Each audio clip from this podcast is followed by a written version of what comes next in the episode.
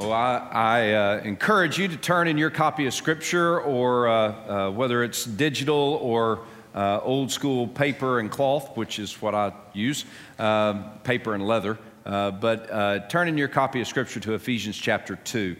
over the last several weeks, we've been looking at the church, not just any church, but our church. What is First, First Baptist Church Norfolk all about, and why do we do what we do? And we began looking in Acts chapter 9, verse 31.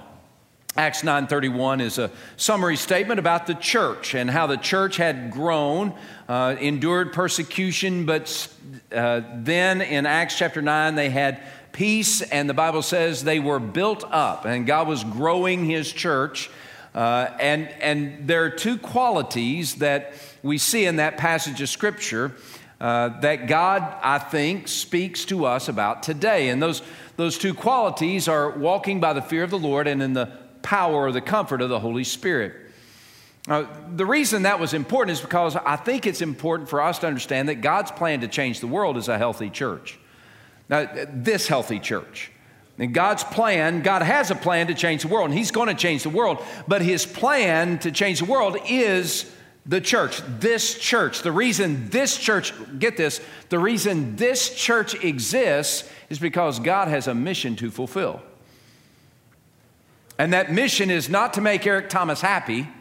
That mission is to take the good news of his rescuing love to people in the seven cities of Hampton Roads and around the world, so that those who are far from God might be brought near through faith in Jesus Christ. So the church exists because God has a mission to fulfill.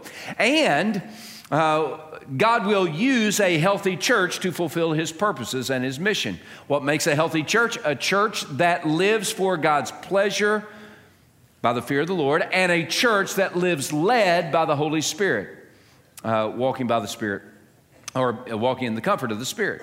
So that was a couple of weeks ago. Last week we looked at Isaiah chapter 6 because I think it's important for us to understand why we do what we do. Why do we gather here in this place? And why do we do this every single week? Why do we gather uh, again at, at, uh, at, at, our at Volvo location? And why do we gather in the chapel with our Hispanic fellowship? And why do we gather at 8 and 9.30? Or why do we gather with our Haitian congregation? Why do we have this room uh, and gather here in this room? What's the reason for that? Last week we looked at a similar ga- gathering uh, in a place uh, in Jerusalem called the temple, uh, and it was the prophet Isaiah. And he went to the temple, and when he went to the temple, he went there to worship the Lord. Probably went there to mourn a little bit because uh, King Uzziah was dead, and Isaiah was thinking, uh, what is this going to mean for him? What's it going to mean for Jerusalem and, and, uh, and the people of God? But when he got there, he encountered God. And in that encounter with Holy God, you remember how it went uh, uh, in, the, in, in the year that King Uzziah died. I saw the Lord in his temple, high and lifted up, and the train of his robe filled the temple. And uh, the temple was filled with smoke, and the pillars shook. And the angels appeared, and they, they, they were there around the throne of God, and they were saying, Holy, holy, holy is the Lord of hosts. The whole earth is full of his glory. And Isaiah saw that and he responded. He saw God in his holiness and he responded uh, with an acknowledgement of his own sinfulness. And he said, Woe is me, I'm undone, for I'm a man of unclean lips, and I live among a people of unclean lips. For my eyes have seen the King, the Lord of hosts. Uh, he was overwhelmed with a sense of his shortcomings because he saw God in all of his majesty and his perfection and he knew God's holiness and he knew his own sinfulness. But in that moment of worship, God taught uh, Isaiah about God's heart for forgiveness. Uh, God sent an angel to an altar and with tongs picked up a burning coal and symbolically touched Isaiah's lips. And he says, Because this coal has touched your lips, your, your sin is purged. You see, God has a deep desire to forgive sin. That's what Jesus is all about. And God sent Jesus on a mission to provide a pathway to forgiveness of our sin. And, and in worship, when we are like Isaiah, we, we gather for worship, we see God in all of his holiness, but uh, in light of his holiness, we see our shortcomings, we see our sinfulness.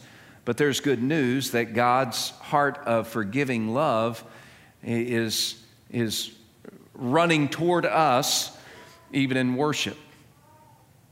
And this encounter with Isaiah between Isaiah and God and in, in the temple in worship ends with Isaiah saying, Here am I, Lord, send me. God says, Who's going to go for us and whom shall we send who, who's going to go for us? And, and Isaiah says, Here am I, Lord, send me. And, and it, make no mistake, in worship, corporate worship that we gather together to do, we're here to know God. That's why we're here. We're not here to make you happy. I, I tell jokes that nobody thinks are funny. Uh, and, and I try to be a good communicator because I don't want people just sleeping incessantly and snoring. I do that for you. I don't want you to embarrass yourself. Uh, but, but really, we're not here so that you can hear a nice little talk or, or hear great music. That's not why we're here. That's not why we do this. We do this so that you and I, gathered together in corporate worship, might know God more fully. That's why we're here. And when we gather for worship, we know God in His holiness and His perfection. We see our own sinfulness, but then we see and know God more fully in His forgiving love, and we know God more fully in His missionary heart. You know, worship is not complete until we who worship God say, I'm here to serve, send me and I'll go. I hope you, I hope that you worshiped God this week. Uh, but when we gather together, the reason we have corporate worship every week is because God has established corporate worship to help us know Him more fully. Today, we're going to look at another aspect of our church. We'll get there at, at toward the end of this message. But uh, in Ephesians chapter 2, we see that, that the Apostle Paul is talking about the church and what the church is about and who the church is. And as we look at Ephesians chapter 2, I, I, want you and I to see that, that Jesus has established, or Jesus has, has established the church, and he has determined to grow this church and make us who he wants us to be. Uh, the picture of Ephesians 2 is not just some individual grow, growing up in Christ, but rather it's Jesus growing us up together to be his church. There is no I in team. How many times have you heard that? If you played any kind of sports, you've, you, unless it's golf, you've probably heard there is no I in team. Can I just say there is I in Christianity or in Christian, but there is no single solo journey of the Christian faith. Now, nowhere in Scripture does it talk about just a single solo journey. Now, certainly, there's that moment in time where I come to faith in Jesus Christ. There's that moment when God, in His great grace, uh, opens my eyes to see Eric Thomas's sinfulness and, and his need for a Savior. Not his need to join a church, not his need to be dunked in a tub, but his need to be rescued from, his, from sin's embrace. And God, in His grace, sparks in my heart the faith to believe that Jesus is my hope and He is my Savior, and I am miraculously transformed by God's grace in that moment. And, and so that, that is a personal experience. Nobody can choose Christ for me. Does that make sense? There are no proxies that get somebody else to heaven. I, I can't get my children to choose Jesus as Savior and King. I can't choose my children to become followers of Jesus. They make that choice. Okay? So, so it doesn't happen by proxy, it happens by individual journey. And most of you in the room today, you've made that journey. You have experienced that transforming work of God's grace in your heart and in your life. You have been transformed. You have been made brand new. And that is great. But, friends, that's where the individualism of the Christian faith ends. When Scripture talks about us growing as followers of Jesus, it's not an individual journey, it is a corporate journey. It's us doing it together. And that's how Jesus operates. That's what, uh, that's what Paul's getting at Ephesians chapter 2, beginning verse 19. He says, Now therefore, you are no longer strangers and foreigners, but fellow citizens with the saints and members of the household of God having been built on the foundation of the apostles and prophets, Jesus Christ himself being the chief cornerstone, in whom the whole building. Now, when he's talking about building, he's not talking about bricks and mortar, he's talking about you and me.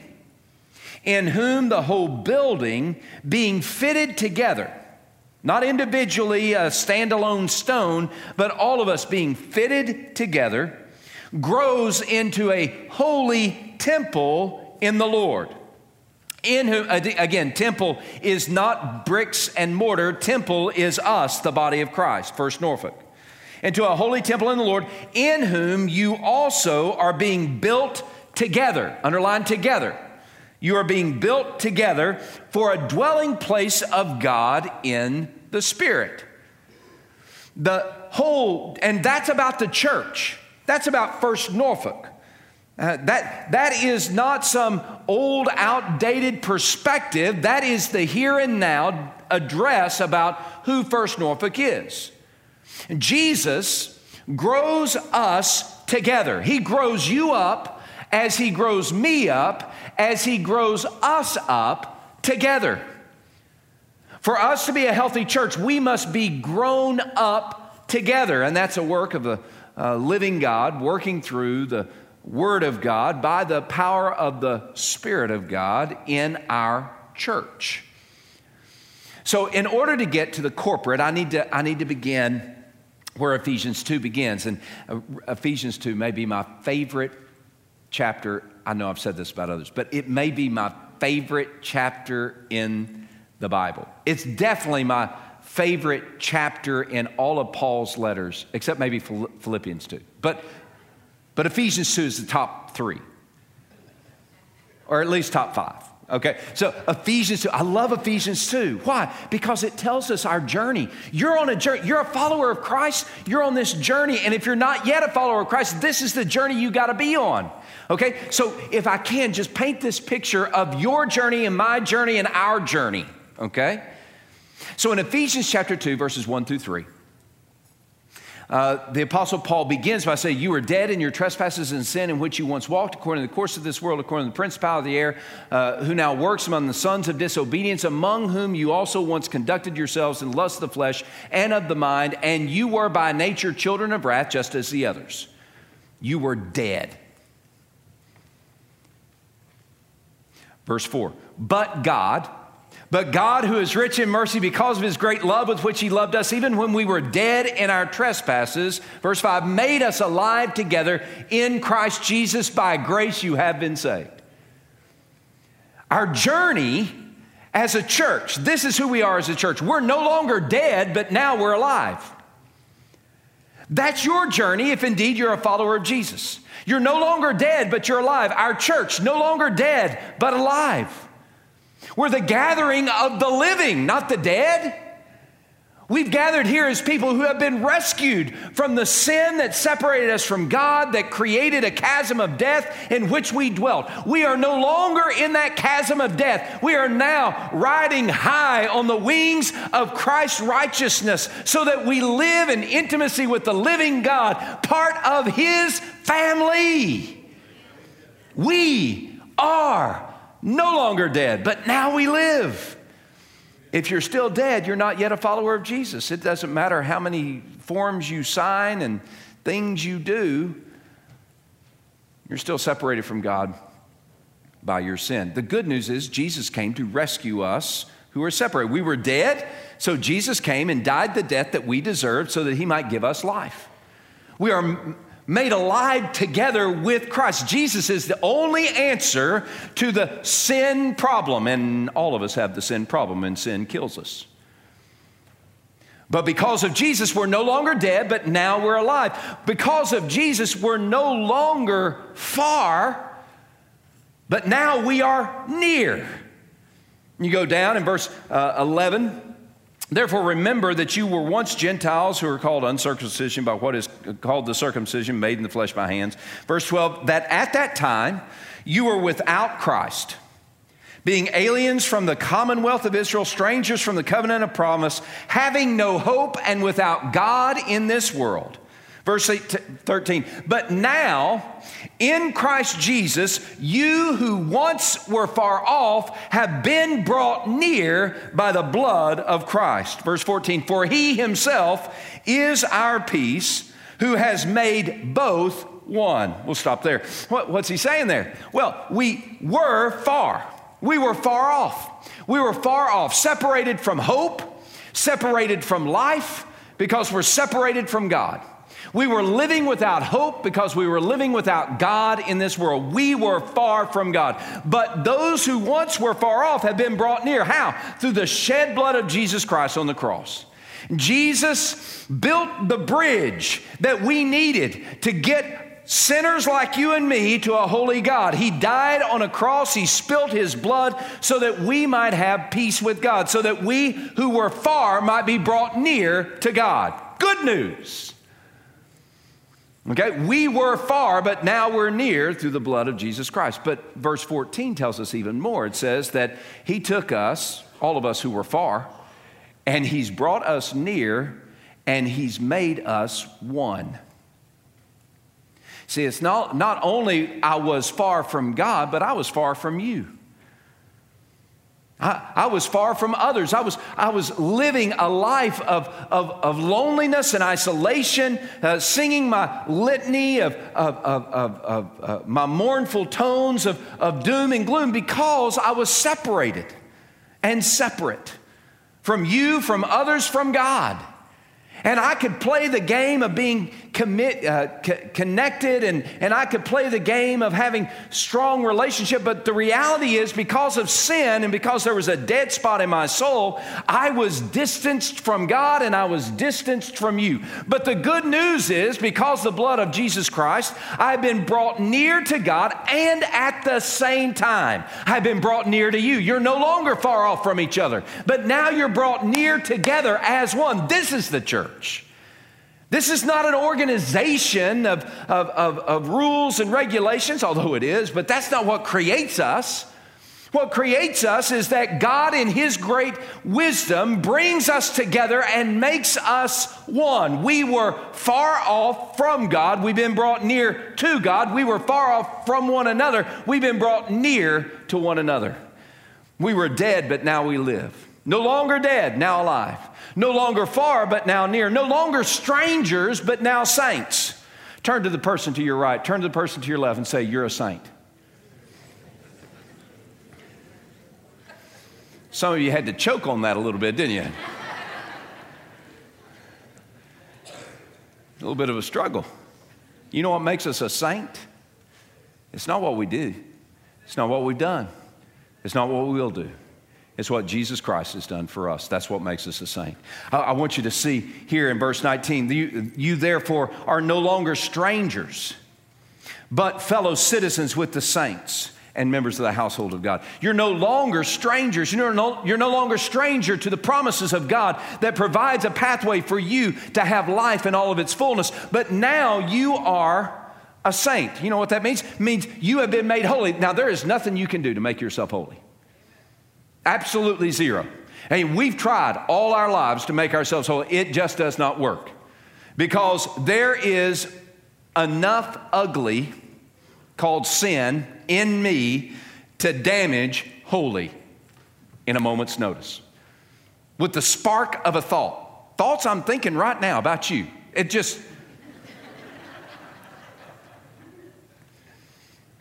thoughts you're thinking right now about me or about one it, it's it, we're not holy because of anything that we have done or anything that we do. We are holy because the shed blood of jesus christ covers us. We are washed in his blood. We are covered in the robes of christ's righteousness when by faith we repent our sin and we cling to jesus as our only hope as our savior as our king. In that moment in that wondrous transaction of god's grace he he makes us holy because he covers us with the righteousness of christ. As as Jesus takes on the ugly of Eric Thomas, past, present, future, he covers me in his holiness and his righteousness. I am a saint because of Jesus Christ. But it's not just me being a saint all by myself. The picture here is we are saints together.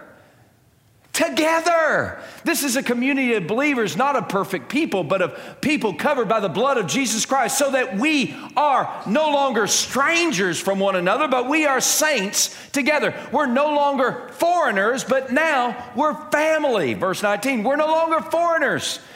We're no longer far away from each other, but we have been brought near to God and to one another. We're no longer foreigners to the covenants of God's promise. We're no longer foreigners to uh, what it means to be part of His family because God, in His grace, has made us part of His family. We are citizens of the household of God.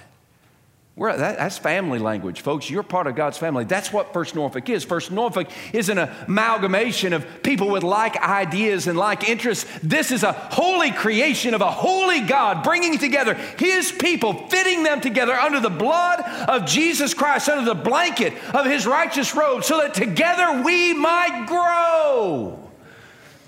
We're no longer foreigners, we're family. You are my family. I am your family. Do you ever feel like when you get in church, it's not much of a family. Oh, that's, that's something we gotta, we gotta remedy. Because that's who we are. We're no longer dead, we're alive. We're no longer far, we're near. We're no longer strangers, we're saints. We're no longer foreigners, we're family. We are no longer alone. But now we are together. When I go uh, hiking or fishing, I never go hiking just for hiking's sake. I go hiking to go fishing. When I go hiking to go fishing, one of the things that uh, my wife has demanded, rightly so, uh, you know, I'm not as good as I once was. Um, you know, I, am I'm, I'm not as strong as I used to be, uh, not as smart as I thought I used to be. Um, so whenever I go fishing, I always have to go with somebody. Uh, again, rule my wife has made. And I obediently follow her uh, leadership. I'm spiritually submissive to her leadership. Um, now, that's just called wisdom, folks. It, you know, it, it, that's just wise. Because my wife said it, then I do it. That's called wisdom.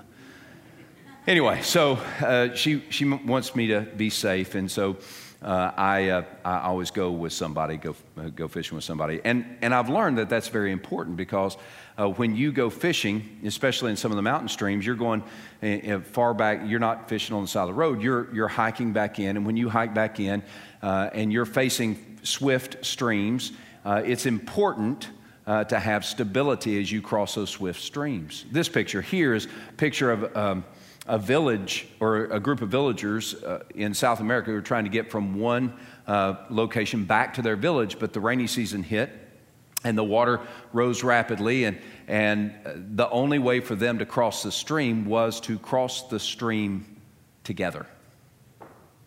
The good news is they were not alone, they were together. When I go fishing, what I've realized is that four legs are better than two legs crossing the river. Six legs are better than four legs. Eight legs are better than six. Ten legs are better than eight. And 12 legs are better than 10. And on and on it goes. It is far safer to be together, even fishing. What, what we find in this passage is a picture of the church where we are not alone, we are together.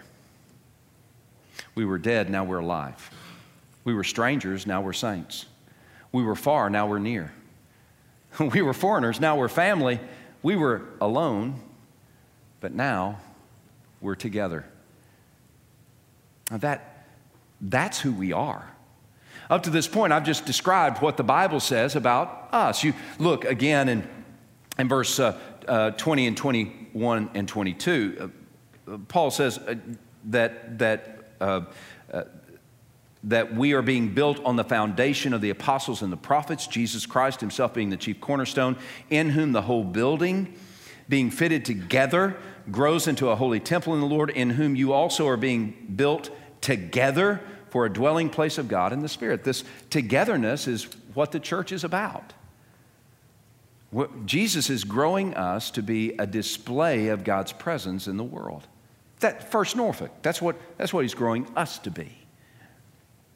And He's doing it by bringing us together. Now, we know the value of together rather than alone. And not just wading a mountain stream, but it's in life itself. You know, being together, there, there's more strength when you're in this together. There, there, there's, more, there's more compassion when you're in this together. Uh, uh, sorrows are halved, joys are multiplied when you're in this together. There's a lot more wisdom when you're in this together. There's accountability when you're in this together. God established the church not so that we could be uh, soloed or siloed from other people, but he, he, he established us in the church so that we might not be alone, but be together. So, how do we accomplish that at our church? At First Norfolk. If, if the goal of the church is for Jesus to grow us together to be the kind of church he wants us to be, how, do, how does that happen in our church? Well, we follow what I think is a very biblical pattern. Now, when, when we look at corporate worship, the goal of corporate worship is to know God.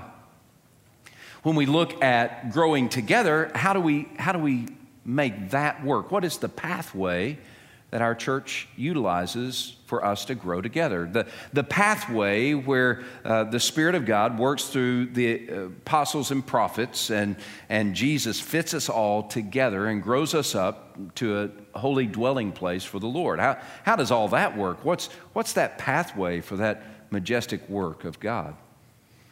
Well, again, it's a biblical pattern that I think goes back to the very inauguration of the church in Acts chapter 2. Acts chapter 2 is a, a powerful passage. It, it, may be one of my favorite passages in the New Testament.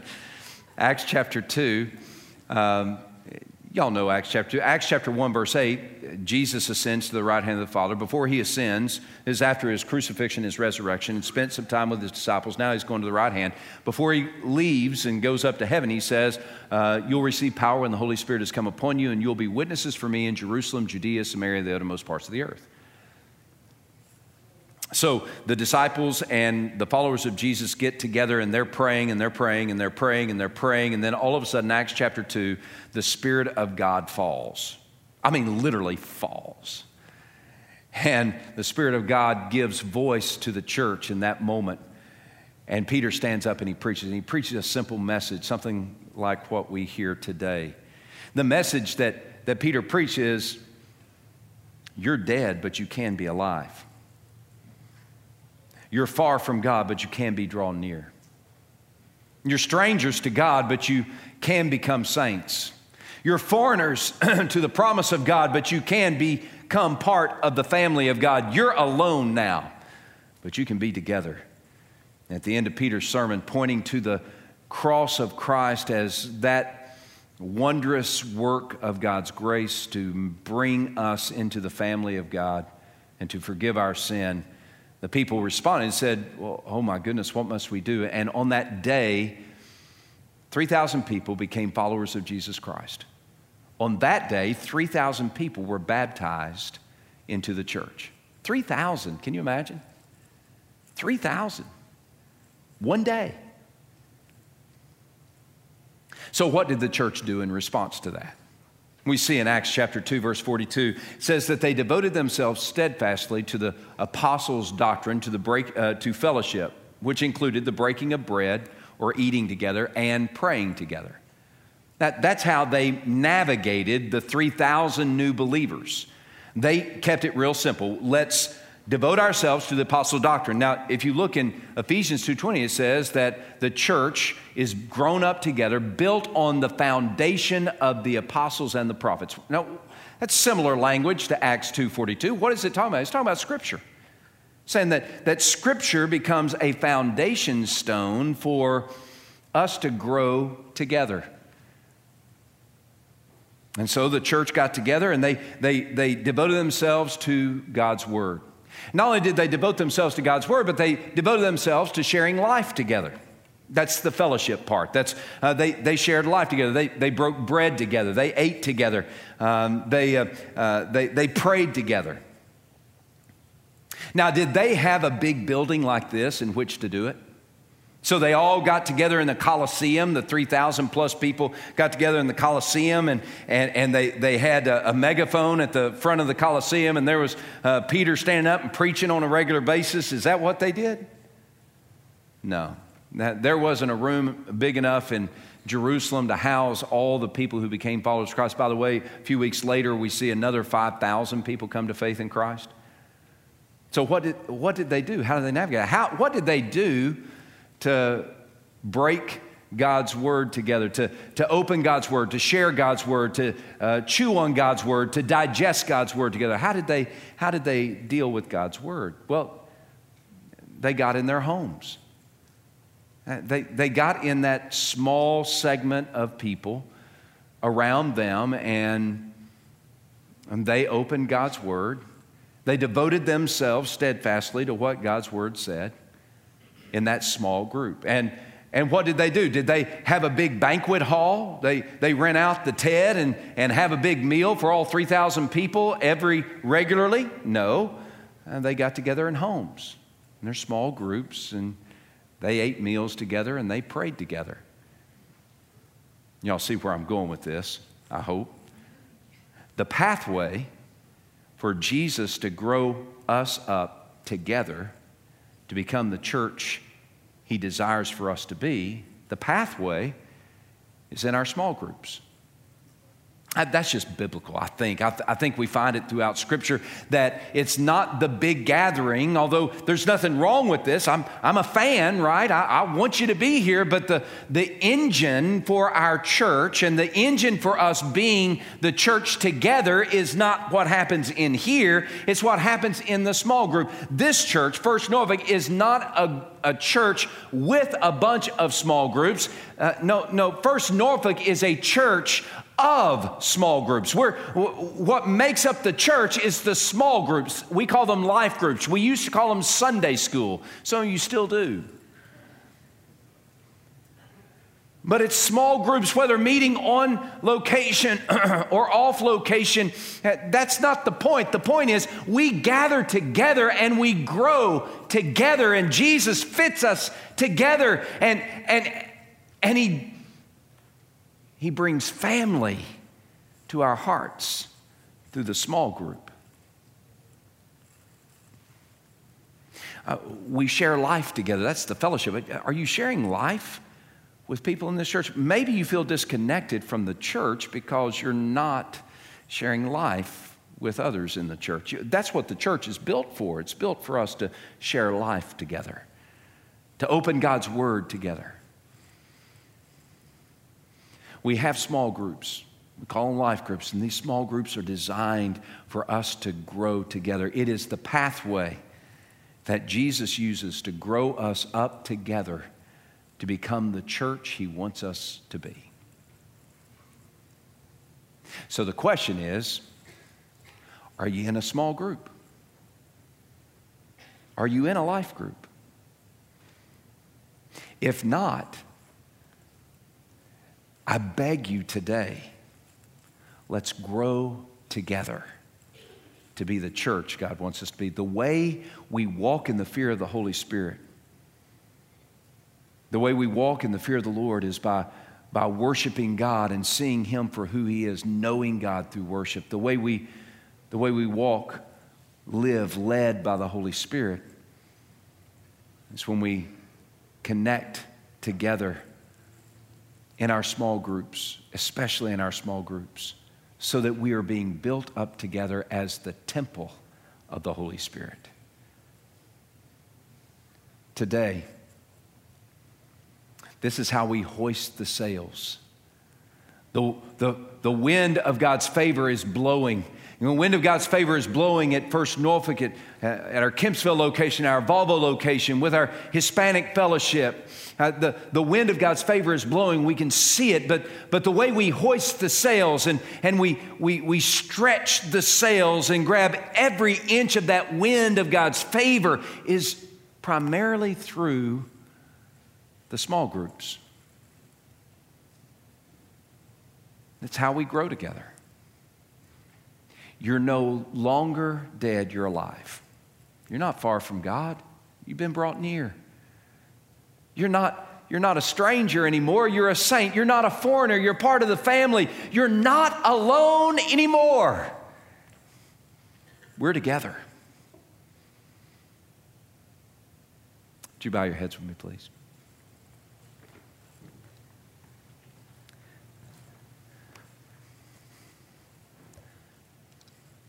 Lord God, in these moments as we have heard from your word, I pray that you would overwhelm us with a sense of your calling on our lives to be together. That we would see and understand more fully that you've designed the church and especially the small groups so that Jesus might grow us up together to be the church he wants us to be healthy, so we might fulfill your plan. So, Father, I pray first and foremost that you would help us respond obediently to your word. And if there's some here today, God, that have yet to move from that place of death to life, there are some who are still far from you because of their sin and haven't been brought near through faith in Christ. I pray, oh God, that you would today draw them to yourself by your Holy Spirit, that you would convict their hearts of their sinfulness and their need of your forgiving love through faith in Jesus Christ. I pray that you would spark in their hearts, by your grace, spark in their hearts the faith they need to be transformed, to be made new, to move from death to life, from far to near, from stranger to saint, from foreigner to family. I pray, oh God, that you would do that work in their hearts even now. Give them the courage to respond and say yes to your call upon their life. For others in this room who are followers of Christ, I pray, oh God, that you would convict all of us to connect together as you have designed through the life groups that you've made available. And now may we be fit together according to your great design, and may we grow together. And it's in the name of Jesus we pray. Amen.